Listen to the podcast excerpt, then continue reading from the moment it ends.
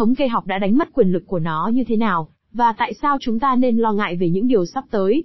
Khả năng của thống kê học để mô tả thế giới một cách chính xác đang suy giảm. Ngay sau đó, là một thời đại mới của dữ liệu lớn do các công ty tư nhân kiểm soát đang thế chỗ, của thống kê học và gây nguy hiểm cho nền dân chủ. Về mặt lý thuyết, thống kê học giúp giải quyết các cuộc tranh luận. Nó cung cấp các điểm tham chiếu ổn định để tất cả mọi người, bất luận có quan điểm chính trị thế nào, có thể đồng ý với nhau. Tuy nhiên, trong những năm gần đây, nhiều mức độ tin tưởng khác nhau về thống kê học đã trở thành một trong những luồng chia rẽ chính được mở ra trong các nền dân chủ tự do phương Tây. Ngay trước khi diễn ra cuộc bầu cử tổng thống vào tháng 11, một nghiên cứu tại Hoa Kỳ đã phát hiện ra rằng, 68% số người ủng hộ Trump không tin vào các dữ liệu kinh tế được chính phủ liên bang công bố. Tại Anh, một dự án nghiên cứu của Đại học Cambridge và Hugo về các thuyết âm mưu phát hiện ra rằng, 55% người dân tin rằng chính phủ đang che giấu sự thật về số lượng người nhập cư đang sinh sống tại đây, thay vì phổ biến cuộc tranh luận và sự phân cực, trên thực tế dường như thống kê học đang đổ thêm dầu vào lửa.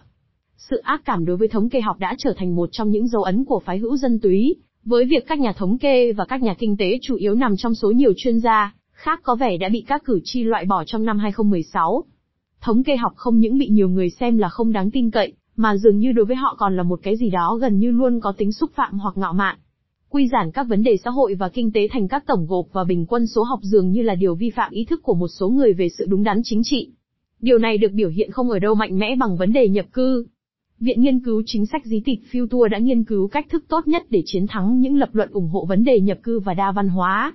Một trong những phát hiện chính của họ là người dân thường phản ứng nồng nhiệt với các bằng chứng định tính, chẳng hạn như các chuyện kể của những cá nhân nhập cư và hình ảnh của nhiều cộng đồng khác nhau. Nhưng thống kê học, đặc biệt liên quan đến những lợi ích được cho là của việc nhập cư đối với nền kinh tế Anh, lại gây nên những phản ứng khá đối lập. Người dân cho rằng các con số đã bị thao túng và không thích việc giới tinh hoa viện đến những bằng chứng định lượng. Được cho biết ước tính chính thức về số người nhập cư bất hợp pháp vào nước Anh, phản ứng chung là một sự chế giễu. Viện dí tịt Future nhận thấy là khi chỉ ra hiệu ứng tích cực của vấn đề nhập cư đối với GDP, thì thay vì làm tăng sự ủng hộ vấn đề nhập cư thì ngược lại trên thực tế điều này có thể lại làm cho người dân Anh càng thù địch hơn đối với vấn đề đó. Bản thân GDP có vẻ giống như con ngựa thành châu dơ cho một nghị trình theo chủ nghĩa tự do của giới tinh hoa. Cảm nhận được điều này, các chính trị gia hiện nay đã hầu như không thảo luận vấn đề nhập cư về mặt kinh tế. Tất cả điều này là một thách thức nghiêm trọng đối với nền dân chủ tự do. Nói một cách thẳng thừng, chính phủ Anh các quan chức, chuyên gia, cố vấn và nhiều chính trị gia khác, tin rằng vấn đề nhập cư khi cân nhắc kỹ là có lợi cho nền kinh tế. Chính phủ Anh tin rằng ré xịt là một lựa chọn sai. Vấn đề là chính phủ giờ đây đang dấn thân vào một hình thức tự kiểm duyệt, vì lo ngại khiêu khích người dân hơn nữa. Đây là một tình thế tiến thoái lưỡng nan không mong muốn. Hoặc nhà nước tiếp tục tuyên bố tin tưởng vấn đề nhập cư là có cơ sở vững chắc và bị những hoài nghi cáo buộc là tuyên truyền, hoặc khác, các chính trị gia và quan chức đều bị giới hạn nói ra những gì họ cảm thấy hợp lý và đúng theo trực giác, nhưng có thể cuối cùng là không chính xác. Trong cả hai trường hợp, hoạt động chính trị xa lầy trong những lời buộc tội dối trá và bao che. Uy tín suy giảm của thống kê học và của các chuyên gia phân tích nó, là tâm điểm của cuộc khủng hoảng, được biết đến dưới tên gọi chính trị hậu sự thật. Và trong thế giới mới bất định này, thái độ đối với đánh giá định lượng của chuyên gia đã trở nên ngày càng không thống nhất. Theo quan điểm của một phía, đặt chính trị trên nền tảng của thống kê học thuộc về giới tinh hoa, phi dân chủ và mù tịt về sự đầu tư cảm xúc của người dân vào cộng đồng và quốc gia của họ. Đó chỉ là một cách khác để những người có đặc quyền ở London, Washington DC hay rú sổ tìm cách áp đặt thế giới quan của họ lên tất cả mọi người khác.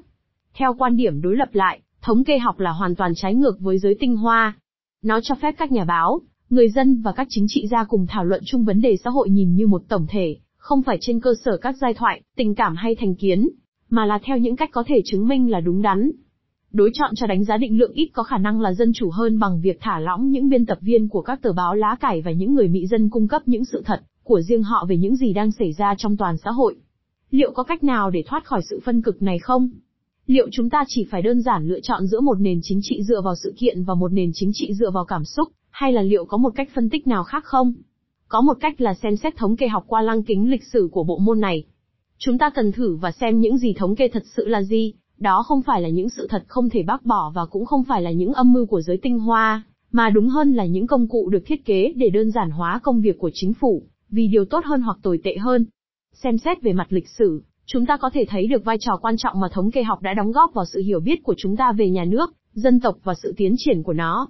Điều này đặt ra câu hỏi đáng báo động là làm thế nào nếu có thể, để chúng ta có thể tiếp tục có những ý tưởng chung về xã hội và sự tiến bộ tập thể, nếu thống kê học rơi dụng giữa đường. Trong nửa sau của thế kỷ 17, do hậu quả của các cuộc xung đột kéo dài và đẫm máu, các nhà cai trị châu Âu đã chọn một quan điểm hoàn toàn mới về nhiệm vụ của chính phủ, tập trung vào các xu hướng của dân số, một cách tiếp cận khả thi với sự ra đời của thống kê học hiện đại.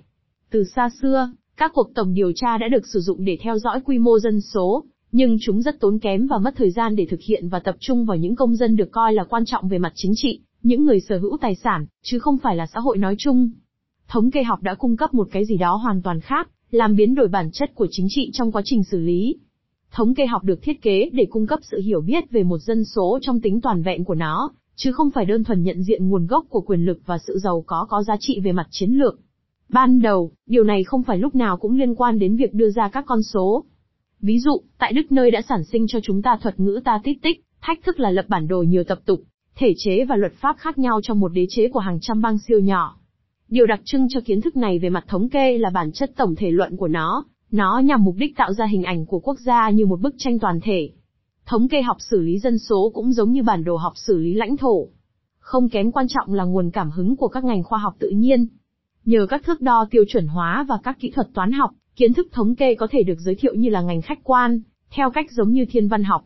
Những nhà dân số học tiên phong người Anh như William Petty và John Rau đã sử dụng các kỹ thuật toán học để ước tính sự thay đổi dân số, và nhờ đó mà họ được Oliver Cromwell và Sackler hai tuyển dụng. Sự xuất hiện, vào cuối thế kỷ thứ 17, của các cố vấn chính phủ được khẳng định bởi uy tín khoa học, chứ không phải là sự nhạy bén về chính trị hay quân sự, tượng trưng cho nguồn gốc của văn hóa chuyên gia, mà giờ đây đang bị những người theo tư tưởng dân túy mắng nhiếc. Những cá nhân mở đường này không phải là những học giả thuần túy và cũng không phải là những quan chức chính phủ, mà là những người ở đâu đó giữa hai loại người nói trên. Họ là những người nghiệp dư nhiệt tình, những người tạo ra một cách suy nghĩ mới về dân số nhờ các tổng gộp và sự kiện khách quan. Nhờ vào năng lực toán học, họ tự tin là có thể tính toán những gì mà nếu không đòi hỏi phải tiến hành một cuộc điều tra rộng lớn mới khám phá được. Ban đầu chỉ có một khách hàng cho loại hình đánh giá chuyên môn này, và đầu mối nằm trong từ thống kê học. Chỉ có các nhà nước, dân tộc tập quyền mới có khả năng thu thập dữ liệu trên các tổng thể lớn theo một cách được chuẩn hóa và chỉ nhà nước mới có bất cứ nhu cầu nào về những dữ liệu như vậy. Trước tiên, trong nửa sau thế kỷ 18, các quốc gia châu Âu bắt đầu thu thập nhiều số liệu thống kê hơn mà về mặt về hình thức trông có vẻ quen thuộc với chúng ta ngày nay. Xét một cách tổng quát các tổng thể ở cấp quốc gia, các nhà nước đã tập trung vào một loạt các vấn đề, sinh, tử, rửa tội, hôn nhân, thu hoạch, nhập khẩu, xuất khẩu, biến động giá cả. Những thứ mà trước đây được đăng ký, ở cấp địa phương và theo nhiều cách khác nhau ở cấp giáo phận thì nay đã tổng gộp lại, ở cấp quốc gia. Những kỹ thuật mới đã được phát triển để biểu trưng các chỉ báo này, chúng khai thác cả chiều kích hàng dọc lẫn hàng ngang của trang, trình bày dữ liệu dưới dạng ma trận và bảng biểu, giống như các nhà buôn đã làm với sự phát triển của kỹ thuật kế toán được chuẩn hóa vào những năm cuối của thế kỷ 15. Việc sắp xếp các con số thành hàng và cột đã tạo ra một cách thức mới mạnh mẽ để giới thiệu các thuộc tính của một xã hội nhất định. Những vấn đề lớn, phức tạp giờ đây có thể được khảo sát một cách đơn giản bằng cách quét các dữ liệu được trình bày bằng hình học chỉ trên một trang. Những đổi mới này mang lại tiềm lực phi thường cho các chính phủ. Bằng cách đơn giản hóa nhiều tổng thể khác nhau xuống thành những chỉ báo cụ thể, và sắp xếp chúng trong những bảng biểu thích hợp, các chính phủ có thể tránh né sự cần thiết phải hiểu tường tận về địa phương và lịch sử một cách chi tiết, ở diện rộng hơn. Tất nhiên, nhìn từ một góc độ khác, sự mù tịt về tính đa dạng của văn hóa địa phương chính là điều làm cho thống kê học trở nên tầm thường và có khả năng mang tính xúc phạm. Bất luận việc một quốc gia nhất định có hay không một bản sắc văn hóa chung, các nhà thống kê học sẽ giả định là quốc gia ấy có một sự đồng nhất về mặt văn hóa hoặc, như một số người có thể lập luận, áp đặt tính đồng nhất đó lên quốc gia này. Không phải mọi khía cạnh của một tổng thể nhất định đều có thể được thống kê học nắm bắt. Luôn có một sự lựa chọn ngầm ẩn về những gì được đưa vào và những gì được loại ra, và sự lựa chọn này tự thân nó đã có thể là một vấn đề chính trị. Việc GDP chỉ nắm bắt giá trị của những công việc được trả lương, do đó loại trừ công việc nội trợ truyền thống của phụ nữ, đã làm cho phong trào nữ quyền lấy đó làm mục tiêu phê phán kể từ năm 1960. Ở Pháp, việc thu thập dữ liệu điều tra dân số về sắc tộc là điều bất hợp pháp kể từ năm 1978, trên cơ sở cho rằng các dữ liệu đó có thể được sử dụng vì các mục đích chính trị về phân biệt chủng tộc.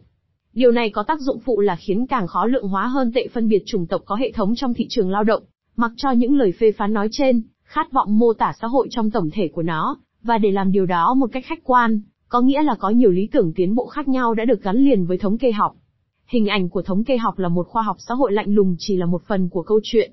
Phần khác của câu chuyện là việc những lý tưởng chính trị mạnh mẽ đó được đầu tư như thế nào vào những kỹ thuật này, Đó là lý tưởng của các chính sách dựa trên chứng cứ, tính duy lý, sự tiến bộ và tinh thần dân tộc căn cứ vào sự kiện, hơn là vào là những câu chuyện lãng mạn hóa. Kể từ đỉnh điểm của thời kỳ khai sáng vào cuối thế kỷ 18, những người theo chủ nghĩa tự do và Cộng hòa đã rất hy vọng rằng các khung đo lường quốc gia có thể tạo ra một nền chính trị duy lý hơn, được tổ chức xung quanh những cải tiến chứng minh được trong đời sống xã hội và kinh tế. Lý thuyết gia vĩ đại của chủ nghĩa dân tộc, Benedict Anderson, đã mô tả quốc gia như là một cộng đồng tưởng tượng, nhưng thống kê học đưa ra lời hứa neo trí tưởng tượng này trong một cái gì đó mang tính hữu hình. Tương tự, thống kê học hứa hẹn sẽ bộc lộ lộ trình lịch sử mà quốc gia đang đi là gì, loại tiến bộ nào đang diễn ra, tốc độ như thế nào. Đối với những người theo chủ nghĩa tự do của thời kỳ khai sáng, những người đã thấy các quốc gia chuyển động theo một hướng lịch sử đơn nhất, thì vấn đề này là cực kỳ quan trọng. Tiềm năng của thống kê học để bộc lộ trạng thái của quốc gia đã được tận dụng trong thời kỳ sau cuộc cách mạng Pháp. Nhà nước theo phái gia cơ bin dự định áp đặt một khung đo lường quốc gia và thu thập dữ liệu quốc gia hoàn toàn mới. Văn phòng thống kê chính thức đầu tiên trên thế giới được thành lập ở Paris vào năm 1800. Tính đồng nhất của việc thu thập dữ liệu, được giám sát bởi các chuyên gia có trình độ chuyên ngành cao, là một phần không thể thiếu của lý tưởng về một nước Cộng hòa tập quyền ở Trung ương, để tìm cách thiết lập một xã hội thống nhất, bình đẳng. Từ thời kỳ khai sáng trở đi, thống kê học đã đóng một vai trò ngày càng quan trọng trong các lĩnh vực công, cung cấp thông tin cho các cuộc tranh luận trên các phương tiện truyền thông, và cho các phong trào hoạt động xã hội những bằng chứng mà họ có thể sử dụng. Theo thời gian, việc tạo ra và phân tích những dữ liệu như vậy càng ít bị nhà nước chi phối. Các nhà khoa học xã hội Hàn Lâm bắt đầu phân tích dữ liệu phục vụ cho những mục đích riêng của họ, thường không liên quan gì đến các mục tiêu chính sách của chính phủ. Vào cuối thế kỷ 19, những nhà cải cách như Charles Booth tại London và Webb Du Bois tại Philadelphia đã tiến hành những cuộc điều tra riêng của họ để tìm hiểu nạn nghèo khổ ở thành thị. Để nhận ra cách thức mà thống kê học đã xa lầy vào các khái niệm về sự tiến bộ quốc gia, hãy xem xét trường hợp của GDP. GDP là một ước tính về tổng số tiền chi tiêu của người tiêu dùng, chi tiêu của chính phủ, đầu tư và cán cân thương mại kim ngạch xuất khẩu trừ nhập khẩu của một quốc gia, được tượng trưng bằng một con số đơn nhất. Đây là một công việc cực kỳ khó khăn để tính đúng, và những nỗ lực để tính con số này bắt đầu, giống như rất nhiều kỹ thuật toán học khác, như là một việc bên lề, một quan tâm có phần nào đó chuyên sâu trong những năm 1930. Nó chỉ được nâng lên thành một vấn đề chính trị cấp bách, ở tầm quốc gia bởi cuộc chiến tranh thế giới lần thứ hai, khi các chính phủ cần phải biết liệu dân số cả nước có sản xuất đủ để theo kịp các nỗ lực phục vụ chiến tranh hay không. Trong những thập niên sau đó, chỉ báo đơn nhất này, mặc dù chưa bao giờ không bị phê phán, đã có được một địa vị chính trị thiêng liêng, như là một phong vũ biểu tối thượng về năng lực điều hành của chính phủ. Cho dù GDP tăng hay giảm, hiện nay nó gần như là một biểu trưng cho năng lực này bất luận là xã hội đang tiến lên hay tụt lùi. Hoặc thử lấy ví dụ về cuộc điều tra dư luận, một ví dụ rất sớm cho sự đổi mới thống kê trong khu vực tư nhân. Trong những năm 1920, các nhà thống kê đã phát triển các phương pháp để xác định một mẫu đại diện của những người trả lời khảo sát, để thu nhặt thông tin về thái độ của công chúng nói chung. Bước đột phá này, trước tiên được các nhà nghiên cứu thị trường nhận thức, đã sớm dẫn đến sự ra đời của cuộc điều tra dư luận. Ngành công nghiệp mới này ngay lập tức trở thành đối tượng mê hoặc của công chúng và giới chính trị, khi các phương tiện truyền thông tường thuật những gì mà ngành khoa học mới này cho chúng ta biết những suy nghĩ về thế giới của phụ nữ, hay người Mỹ hay người lao động chân tay. Ngày nay, người ta không ngừng phê phán những khuyết tật của các cuộc điều tra dư luận. Nhưng điều này có lý do một phần từ những hy vọng quá to lớn đã từng được đầu tư vào việc điều tra dư luận ngay từ khi kỹ thuật này ra đời. Chỉ trong chừng mực ta tin vào nền dân chủ đại chúng thì mới bị mê hoặc hoặc quá quan tâm đến những gì mà công chúng suy nghĩ. Nhưng nhờ phần lớn vào thống kê học, chớ không phải vào bản thân các định chế dân chủ, ta mới có thể biết được những gì công chúng suy nghĩ về những vấn đề cụ thể. Chúng ta đã đánh giá thấp ý thức của chúng ta về lợi ích công cộng, bắt nguồn sâu như thế nào từ những tính toán của các chuyên gia, như được đối lập với các định chế dân chủ. Khi các chỉ báo về sức khỏe, thịnh vượng, bình đẳng, dư luận và chất lượng cuộc sống cho chúng ta biết chúng ta là một tập thể, bất luận sự vật có trở nên tốt hơn hay tồi tệ hơn, thì các chính trị gia đã dựa rất nhiều vào thống kê học để củng cố quyền lực của họ. Họ thường dựa vào thống kê học quá nhiều, cường điệu hóa bằng chứng quá đà, diễn giải dữ liệu quá dễ dãi, để phục vụ các mục đích của họ. Nhưng đó là một nguy cơ không thể tránh khỏi của tình trạng phổ biến của các con số trong đời sống công cộng, và không tất yếu kích hoạt loại chối bỏ thật tình đánh giá của chuyên gia mà chúng ta đã chứng kiến trong thời gian gần đây. Về nhiều mặt, cuộc tấn công của phái dân túy hiện đại vào các chuyên gia, phát sinh từ cùng một sự bất mãn cũng giống như cuộc tấn công vào các đại biểu dân cử. Khi nói về xã hội như là một tổng thể, để tìm cách điều hành nền kinh tế như là một tổng thể, các chính trị gia lẫn các nhà kỹ trị được cho là đã đánh mất cảm giác của một công dân đơn nhất trong trường hợp cá biệt. Cả nhà thống kê lẫn các chính trị gia đã rơi vào cái bẫy dưới góc nhìn của chính quyền. Sử dụng lại một cụm từ của nhà tư tưởng chính trị theo trường phái vô chính phủ James C. Scott. Bàn luận một cách khoa học về quốc gia ví dụ về mặt kinh tế vĩ mô, là một sự xúc phạm đến những người muốn dựa vào ký ức và tự sự cho ý thức tinh thần dân tộc của họ, và chán ngấy khi bị nói rằng cộng đồng tưởng tượng của họ không tồn tại. Mặt khác, thống kê học cùng với các đại biểu dân cử, đã thực hiện một công việc thích hợp là hỗ trợ một diễn ngôn đáng tin trong công chúng trong nhiều thập niên qua, nếu không muốn nói nhiều thế kỷ qua. Điều gì đã thay đổi? Cuộc khủng hoảng thống kê học không bất ngờ như nó có vẻ. Trong khoảng 450 năm, thành tích tuyệt vời của các nhà thống kê là làm giảm tính phức tạp và tính lòng lẻo của các tổng thể quốc gia thành những cơ sở lập luận và con số có thể quản lý, dễ hiểu. Tuy nhiên, trong những thập niên gần đây, thế giới đã thay đổi đáng kể, nhờ vào các quan niệm chính trị văn hóa xuất hiện trong những năm 1960, và sự định hình lại của nền kinh tế toàn cầu đã bắt đầu ngay sau đó. Có điều không rõ là liệu các nhà thống kê có luôn theo kịp với những thay đổi này không? Các hình thức phân loại và định nghĩa thống kê truyền thống đang bị thử thách từ những bản sắc, thái độ và lộ trình kinh tế lỏng lẻo hơn. Những nỗ lực để biểu trưng sự thay đổi về dân số, xã hội và kinh tế bằng những chỉ báo đơn giản, được thừa nhận đang đánh mất tính chính danh. Hãy thử xem xét sự thay đổi về mặt địa lý chính trị và kinh tế của các nhà nước, dân tộc trong 40 năm qua. Các số liệu thống kê, chi phối các cuộc tranh luận chính trị, phần lớn là các số liệu mang tính quốc gia, mức độ nghèo đói, thất nghiệp, GDP, nhập cư thuần. Nhưng vị trí địa lý của chủ nghĩa tư bản đang bị lôi kéo theo những hướng có phần nào đó khác nhau. Rõ ràng toàn cầu hóa đã không làm cho vị trí địa lý không thích hợp. Trong nhiều trường hợp, nó đã làm cho vị trí của hoạt động kinh tế quan trọng hơn, làm trầm trọng thêm sự bất bình đẳng giữa những địa danh thành công, như London hay San Francisco và những địa danh kém thành công, như phía đông bắc nước Anh hoặc vành đai dì xét của Hoa Kỳ. Đơn vị then chốt theo địa lý không còn là nhà nước, dân tộc nữa. Thay vào đó, đó là các thành phố, vùng miền hoặc khu đô thị cá lẻ lân cận đang tăng lên và giảm xuống. Quốc gia lý tưởng của thời kỳ khai sáng như là một cộng đồng đơn nhất, gắn kết với nhau bởi một khung đo lường chung, là điều ngày càng khó duy trì.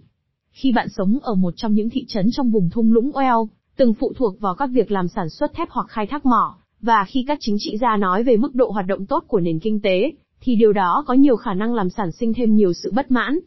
Từ quan điểm đó, thuật ngữ GDP không có khả năng nắm bắt được bất cứ điều gì có ý nghĩa hoặc đáng tin cậy. Khi kinh tế học vĩ mô được sử dụng để hậu thuẫn cho một lập luận chính trị, thì điều này hàm ý rằng những thiệt hại trong một phần của đất nước được bù đắp bởi những lợi ích ở một nơi khác. Các chỉ báo quốc gia thu hút sự chú ý, chẳng hạn như GDP và lạm phát, che đậy tất cả các loại lợi ích và tổn thất cục bộ ít được các chính trị gia quốc gia thảo luận. Vấn đề nhập cư có thể tốt cho nền kinh tế nói chung, nhưng điều này không có nghĩa là không hề có chi phí nào cả cho địa phương. Do đó, khi các chính trị gia sử dụng các chỉ báo quốc gia để biện minh việc họ làm là đúng, thì họ ngầm giả định cử tri có một tinh thần yêu nước hy sinh cho nhau. Bạn có thể là người thua cuộc trong dịp này, nhưng trong thời gian tới bạn có thể là người thụ hưởng. Nhưng điều gì sẽ xảy ra nếu tình thế không bao giờ đảo ngược? Điều gì sẽ xảy ra nếu cùng một thành phố hoặc vùng miền đó luôn giành thắng lợi, trong khi những thành phố hoặc vùng miền khác thì luôn thất bại? Chúng ta sẽ dựa vào nguyên tắc nào để biện minh cho quan hệ có qua có lại này? Tại châu Âu, Liên minh tiền tệ đã làm vấn đề này thêm gay gắt. Những chỉ báo quan trọng đối với Ngân hàng Trung ương châu Âu, ECB, ví dụ, là những chỉ báo đại diện cho một nửa tỷ người. ECB quan tâm đến tỷ lệ lạm phát hay tỷ lệ thất nghiệp trong toàn khu vực các nước sử dụng đồng tiền chung châu Âu, như thể đó là một vùng lãnh thổ đồng nhất và đơn nhất, cùng lúc số phận của người dân châu Âu về mặt kinh tế lại phân mảnh theo nhiều hướng khác nhau, tùy thuộc vào vùng miền, thành phố hoặc vùng lân cận mà họ đang sống. Kiến thức chính thức càng trở nên trừu tượng hơn so với kinh nghiệm sống, cho đến khi kiến thức này đơn giản không còn phù hợp hoặc đáng tin nữa. Ưu tiên cho quốc gia, như là một cấp độ thước đo phân tích tự nhiên, là một trong những định kiến vốn có của thống kê học mà những năm tháng thay đổi kinh tế đã phá hủy từ từ. Một định kiến vốn có khác đang ngày càng bị thử thách là phương pháp phân loại. Một phần công việc của các nhà thống kê là phân loại người dân bằng cách đưa họ vào một loạt các khung mà các nhà thống kê đã tạo ra, có việc làm hay thất nghiệp, đã lập gia đình hay chưa có gia đình, có tư tưởng ủng hộ Âu hay chống lại châu Âu. Chừng nào người dân còn được đặt vào những khung theo cách trên, thì người ta thấy rõ một phân loại nhất định có thể được mở rộng tới mức nào trên toàn thể dân số. Điều này có thể kéo theo những lựa chọn có phần nào đó bị thu hẹp. Để được tính là người thất nghiệp, ví dụ, một người phải báo cáo cho cuộc khảo sát rằng họ không tự nguyện thất nghiệp, một điều thậm chí có thể còn phức tạp hơn trong thực tế. Lúc nào cũng có rất nhiều người kiếm được việc và rất nhiều người thất nghiệp, vì nhiều lý do có thể có, từ những lý do liên quan đến sức khỏe và nhu cầu của gia đình đến các điều kiện của thị trường lao động. Nhưng nhờ vào cách đơn giản hóa này, người ta có thể xác định tỷ lệ thất nghiệp trên toàn dân số nói chung. Tuy vậy, cũng có một vấn đề. Điều gì sẽ xảy ra nếu không thể giải quyết nhiều vấn đề xác định thời đại của chúng ta bằng phạm vi người dân được tính đến mà bằng cường độ người dân bị tác động? Tình trạng thất nghiệp là một ví dụ. Việc nước Anh vượt qua cuộc đại suy thoái từ năm 2008 đến năm 2013, trong khi về cơ bản tỷ lệ thất nghiệp không tăng, thường được xem là một thành tựu tích cực. Nhưng tập trung chú ý vào thất nghiệp, che giấu sự gia tăng của tình trạng thiếu việc làm, đó là người dân không có đủ việc làm hoặc đang làm một công việc, ở mức độ thấp hơn khả năng của họ. Hiện tượng này hiện đang chiếm khoảng 6% lực lượng lao động có việc làm. Tiếp đến là sự gia tăng của lực lượng lao động tự làm chủ, làm cho sự phân chia thành người có việc làm, và người thất nghiệp không tự nguyện là không mấy ý nghĩa. Đây không phải là một lời phê phán các cơ quan như Văn phòng Thống kê Quốc gia, ANS, mà hiện nay đang tính toán các số liệu về tình trạng thiếu việc làm.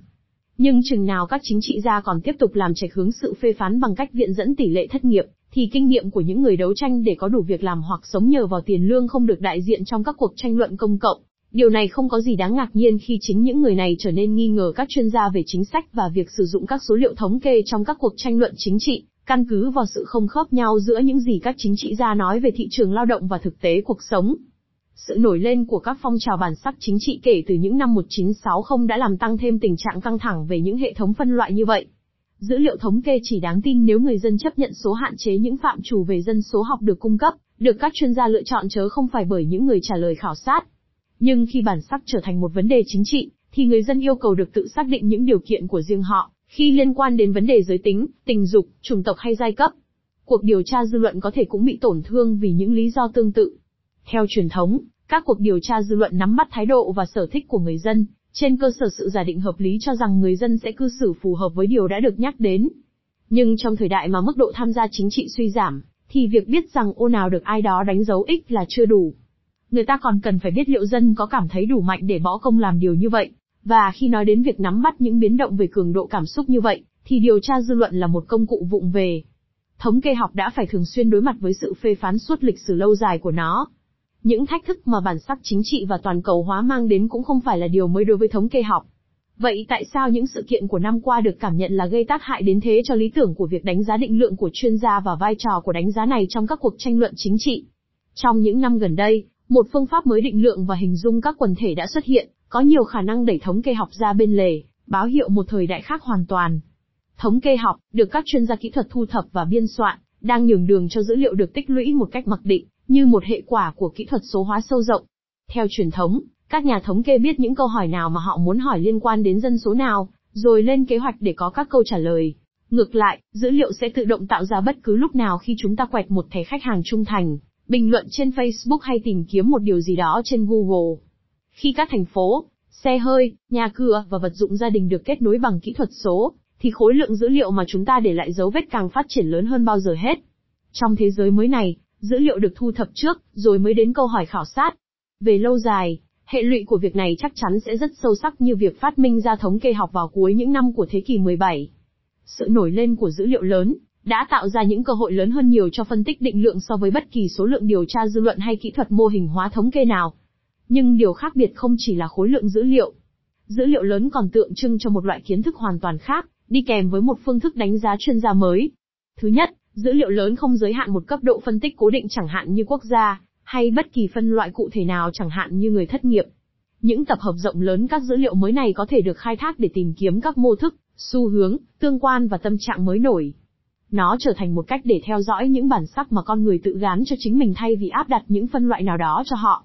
Đây là một hình thức tổng gộp phù hợp với một thời đại chính trị lỏng lẻo. Trong đó không phải mọi thứ đều có thể quy chiếu một cách đáng tin về một số lý tưởng của nhà nước, dân tộc của thời kỳ khai sáng như là người giám hộ lợi ích công cộng. Thứ hai, phần lớn trong chúng ta đều hoàn toàn mù tịt về tất cả những gì mà dữ liệu này nói về chúng ta, về mặt cá thể hoặc tập thể. Không có một cơ quan nào tương đương với văn phòng thống kê quốc gia đối với các dữ liệu lớn được thu thập về mặt thương mại. Chúng ta đang sống trong một thời đại mà trong đó cảm xúc, bản sắc và quan hệ của chúng ta có thể được theo dõi và phân tích với tốc độ và sự nhạy cảm chưa từng có, nhưng không có cái gì neo được khả năng mới này vào lợi ích của công cộng hay tranh luận công cộng. Có những nhà phân tích dữ liệu làm việc cho Google và Facebook, nhưng họ không phải là những chuyên gia, theo kiểu người tạo ra các số liệu thống kê và hiện đang bị lên án trên diện rộng.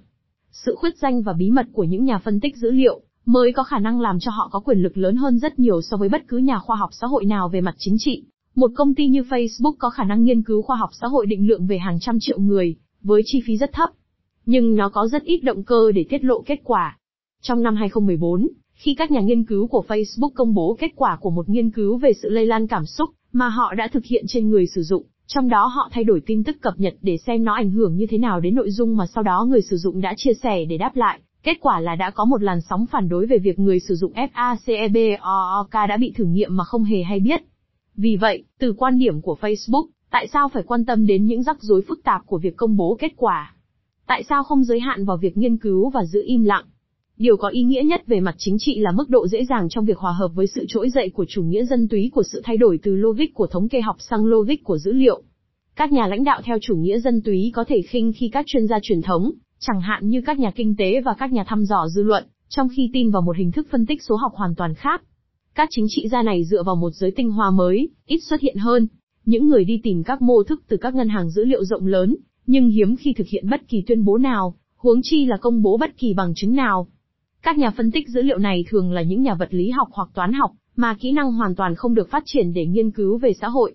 Đó là, ví dụ, thế giới quan được truyền bá bởi Dominic Cumming, cựu cố vấn của Michael Gove và giám đốc của chiến dịch bỏ phiếu rời khỏi Liên minh châu Âu. Vật lý học, toán học và khoa học máy tính là lĩnh vực của những chuyên gia thực thụ, không giống như các nhà dự báo kinh tế vĩ mô, theo lập luận của Cummings. Những nhân vật thân cận với Donald Trump, chẳng hạn như T. Bannon, chiến lược gia trưởng của ông và nhà tỷ phú của Silicon Valley Peter Thiel, rất quen với các kỹ thuật mũi nhọn của phân tích dữ liệu, thông qua những công ty như Cambridge Analytica, mà Bannon là một thành viên của hội đồng quản trị. Trong chiến dịch tranh cử tổng thống, Cambridge Analytica đã dựa vào nhiều nguồn dữ liệu khác nhau để phát họa các hình dạng tâm lý của hàng triệu người Mỹ, mà sau đó được sử dụng để giúp chăm lựa chọn các cử tri mục tiêu với những tin nhắn phù hợp. Khả năng phát triển và cải tiến những hiểu biết về tâm lý trên các quần thể rộng lớn là một trong những tính năng sáng tạo và gây tranh cãi nhất của kỹ thuật phân tích mới các dữ liệu. Khi các kỹ thuật phân tích tình cảm, phát hiện tâm trạng của một lượng lớn người dân bằng các chỉ báo theo dõi như việc sử dụng từ ngữ trên các phương tiện truyền thông xã hội, được kết hợp chặt chẽ trong các chiến dịch vận động chính trị, thì sự lôi cuốn cảm xúc của những nhân vật như Trump sẽ trở thành đối tượng CUAS khảo sát khoa học. Trong một thế giới mà những cảm xúc chính trị của công chúng đang trở thành điều có thể theo dõi được, thì ai cần đến các nhà thăm dò dư luận. Rất ít những phát hiện xã hội từ hình thức phân tích dữ liệu này kết thúc trong lĩnh vực công cộng. Điều này có nghĩa là nó giúp rất ít trong việc neo các tự sự chính trị vào một thực tế bất kỳ nào được chia sẻ. Với sự suy yếu của quyền lực thống kê, và khi không có cái gì thay thế nó trong lĩnh vực công cộng, thì người dân có thể sống trong bất cứ một cộng đồng tưởng tượng nào mà họ cảm thấy phù hợp nhất và sẵn sàng đặt niềm tin vào nhất. Khi thống kê học có thể được sử dụng để chỉnh sửa những yêu sách sai lầm về mặt kinh tế hay xã hội hay dân số, thì trong thời đại phân tích dữ liệu, sẽ có rất ít cơ chế để ngăn chặn người dân buông thả để phản ứng theo bản năng hay theo những định kiến nặng cảm tính của họ. Ngược lại, những công ty như Camzit Analytica xử lý những cảm xúc nói trên như là những điều cần theo dõi. Nhưng ngay cả khi có một văn phòng phân tích dữ liệu, đại diện cho công chúng và chính phủ như văn phòng thống kê quốc gia hiện tại, thì cũng không rõ liệu nó có cung cấp loại quan điểm trung lập mà những người theo chủ nghĩa tự do ngày nay đang đấu tranh để bảo vệ không. Bộ máy tính toán siêu tốc mới rất thích hợp để phát hiện các xu hướng, hiểu được tâm trạng và nhận ra sự việc khi chúng nổi lên. Nó phục vụ rất tốt cho các nhà quản lý chiến dịch và các nhà tiếp thị. Nó ít phù hợp với việc đưa ra những kiểu yêu sách rõ ràng, khách quan, có khả năng hình thành sự đồng thuận về các vấn đề xã hội mà các nhà thống kê và các nhà kinh tế đã làm. Trong môi trường kỹ thuật và chính trị mới này, giới tinh hoa mới về kỹ thuật số sẽ chịu trách nhiệm xác định những sự kiện, dự đoán và sự thật giữa dòng thác mà các dữ liệu đưa đến. Cho dù các chỉ báo như GDP và tỷ lệ thất nghiệp vẫn tiếp tục được xem là có ảnh hưởng về mặt chính trị, hay không, thì điều này cũng không nhất thiết báo trước sự kết thúc của các chuyên gia, huống hồ gì sự kết thúc của chân lý. Câu hỏi đặt ra một cách nghiêm túc hơn, là bây giờ khi mà con số đang được liên tục tạo ra sau lưng chúng ta và vượt xa kiến thức của chúng ta, thì cuộc khủng hoảng về thống kê học sẽ bỏ rơi nền dân chủ đại diện ở đâu? Một mặt, chúng ta phải thừa nhận năng lực phản công của các định chế chính trị lâu đời. Cũng giống như các nền tảng của một nền kinh tế chia sẻ, như Uber và Airbnb gần đây đã bị cản trở bởi những quyết định mang tính pháp lý. Uber bị buộc phải công nhận các lái xe như là nhân viên của mình. Airbnb bị một số chính quyền địa phương cấm hoàn toàn, thì pháp luật về quyền riêng tư và nhân quyền biểu trưng một chứng ngại tiềm tàng cho việc mở rộng các phân tích dữ liệu. Điều chưa rõ là những lợi ích của việc phân tích kỹ thuật số có thể được cung cấp cho công chúng như thế nào, có giống cách của các tập dữ liệu thống kê không? Những định chế như viện dữ liệu mở, do Tim Berners, Ly Đồng sáng lập, vận động để công chúng tiếp cận được dữ liệu một cách công khai, nhưng lại có rất ít ảnh hưởng trên các tập đoàn, nơi mà hiện nay có rất nhiều dữ liệu của chúng ta được tập hợp. Thống kê học ra đời như là một công cụ mà thông qua đó nhà nước có thể quan sát xã hội, nhưng dần dần phát triển thành một cái gì đó mà các học giả, Các công dân hoạt động cải cách và các doanh nghiệp thấy được quyền lợi mình trong đó.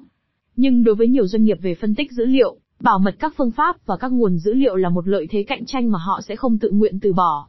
Một xã hội hậu thống kê là một đề xuất có tiềm năng đáng sợ, không phải bởi vì nó thiếu hoàn toàn mọi hình thức về chân lý hay đánh giá chuyên môn, mà bởi vì nó sẽ tư nhân hóa các hình thức trên một cách mạnh mẽ. Thống kê học là một trong nhiều cột trụ của chủ nghĩa tự do, quả nhiên là của thời kỳ khai sáng. Các chuyên gia đã tạo ra và sử dụng nó đã bị tô điểm thành những người ngạo mạn và mù tịt về các chiều kích cảm xúc và cục bộ của chính trị. Chúng ta không nghi ngờ là các cách thức thu thập dữ liệu có thể được điều chỉnh để phản ánh tốt hơn các kinh nghiệm sống. Nhưng cuộc chiến cần được tiến hành trong dài hạn KHNG phải là cuộc chiến giữa một nền chính trị dựa vào sự kiện do giới tinh hoa dẫn đầu với một nền chính trị dân túy dựa vào cảm xúc. Đó là cuộc chiến giữa những người còn cam kết với kiến thức công cộng và tranh luận công cộng với những người hưởng lợi từ sự tan rã đang diễn ra của những cam kết ấy.